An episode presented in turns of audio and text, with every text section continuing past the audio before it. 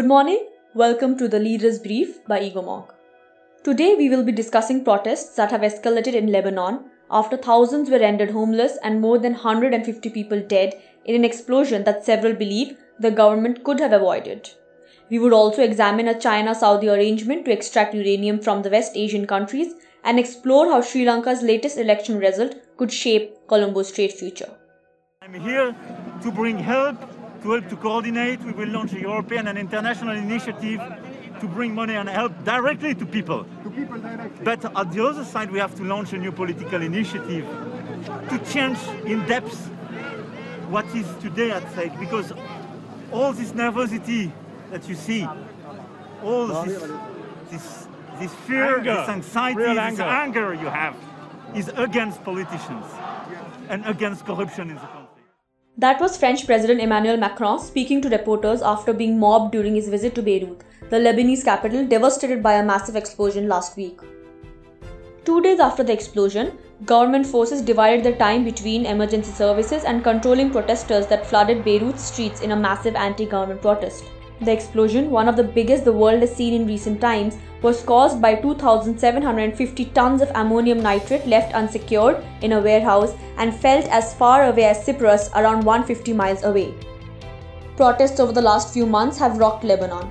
Residents have been demanding the government take responsibility for the deteriorating economic condition, resolve a stalemate on measures to revive Lebanon's economy, and tried for corruption. The past 24 hours have been insane. The first few minutes, we really thought that we were under attack. And in retrospect, that's something I wish, I mean, I wish it had been an attack. Because at least if it's an attack, we can say it's something we couldn't have avoided. It's, it's something beyond us. But this kind of gross criminal negligence, we knew how incompetent our government was. But they keep surprising us with the degrees of incompetence and negligence. And then the sort of negligence ends up being amplified with the lack of responsibility. That was Zain Yazi, a Beirut resident university professor and mother, talking to Egomonk a day after the explosion, the effects of which reverberated in a radius of over 10 miles and destroyed half of Beirut, including its port. Damages are expected to exceed $3 billion. The blast was reportedly caused by ammonium nitrate that had been confiscated by port authorities a few years ago and had since then been stored at a local warehouse. Most people believe the tragedy unfolded from government negligence. Lebanese customs officials have said that several warning letters had been sent stating that the stored material could blow up the entire city and it needed to be exported out of the country, but all appeals fell on deaf ears. Several countries have come forward to extend financial and logistical aid to Beirut. Gulf countries like Qatar and Kuwait sent medical supplies and mobile hospitals to Beirut to ease the pressure on Lebanon's medical infrastructure. The UK has pledged $6 million and Australia has pledged $1.4 million in aid. Even rival factions, including Iran and Syria, have offered to help Lebanon come out of the crisis in every way possible. Lebanon has, however, refused aid from Israel as the neighboring countries technically remain at war. Locals are also divided in opinion over France's show of solidarity, with some praising President Macron for his visit and stance suggestive of being against the Lebanese government, and others calling it France's attempt to trying to reconquer Lebanon. Since Lebanese independence from French rule in 1943, France has helped Beirut with military and economic support on several occasions, including the Lebanese civil war.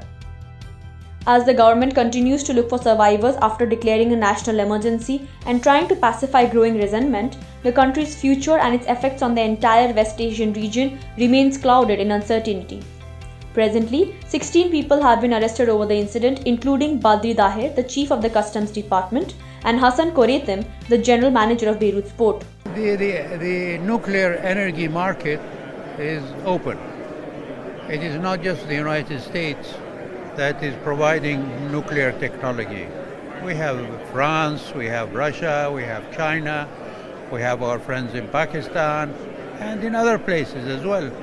So uh, if they want to remove themselves from that market, well, that's up to them. That was Saudi Prince Turki Al Faisal talking about how Riyadh wants to soon start generating nuclear power. The US, which helped Saudi Arabia's neighbor and ally UAE build its first ever nuclear power plant, may not be Riyadh's only choice to source nuclear technology. China, which has seen increasing tension with the USA, has through several initiatives been trying to increase its influence in West Asia.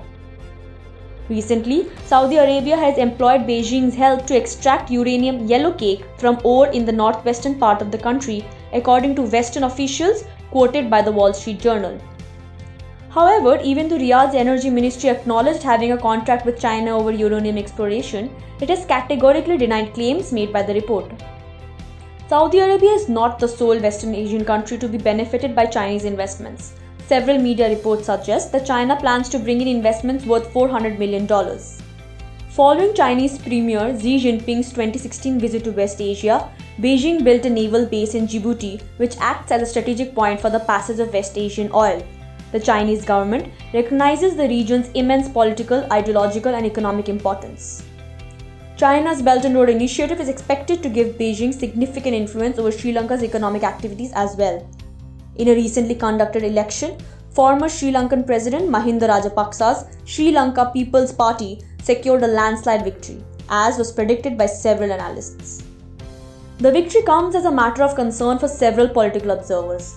The recent election saw the SLPP secure 145 of 225 seats, giving the Rajapaksa brothers enough power to bring constitutional amendments. While analysts expect major changes towards the centralization of power in Sri Lanka, the government's immediate concern remains to revive the country's tourism based economy that has been devastated by the COVID pandemic.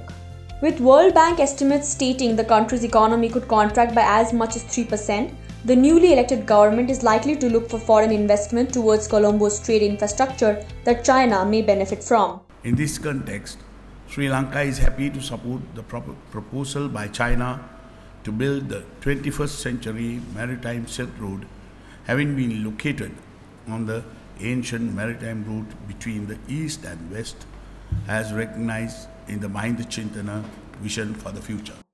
Mahinda Rajapaksa had said as president after meeting his Chinese counterpart Xi Jinping in 2015. The Rajapaksa government has worked closely with China to transform Sri Lanka into an international trade hub. As per some media reports, Sri Lanka is likely to provide significant tax benefits to top executives associated with Chinese investments in the country. That is all for today. Thank you for listening. Tune in to Egomonk to stay updated on the latest happenings and their impact on global trade, technology, and innovation. Egomonk helps you make sense of change. We are a global intelligence platform delivering asymmetric outcomes by bringing organizations closer to the communities they want to serve and the leaders they wish to influence. Visit our website insights.egomonk.com, which is spelled I N S I G H T S dot egomonk dot com to subscribe and make better and faster decisions today. If you wish to collaborate with us, then please email us at contact at egomonk.com.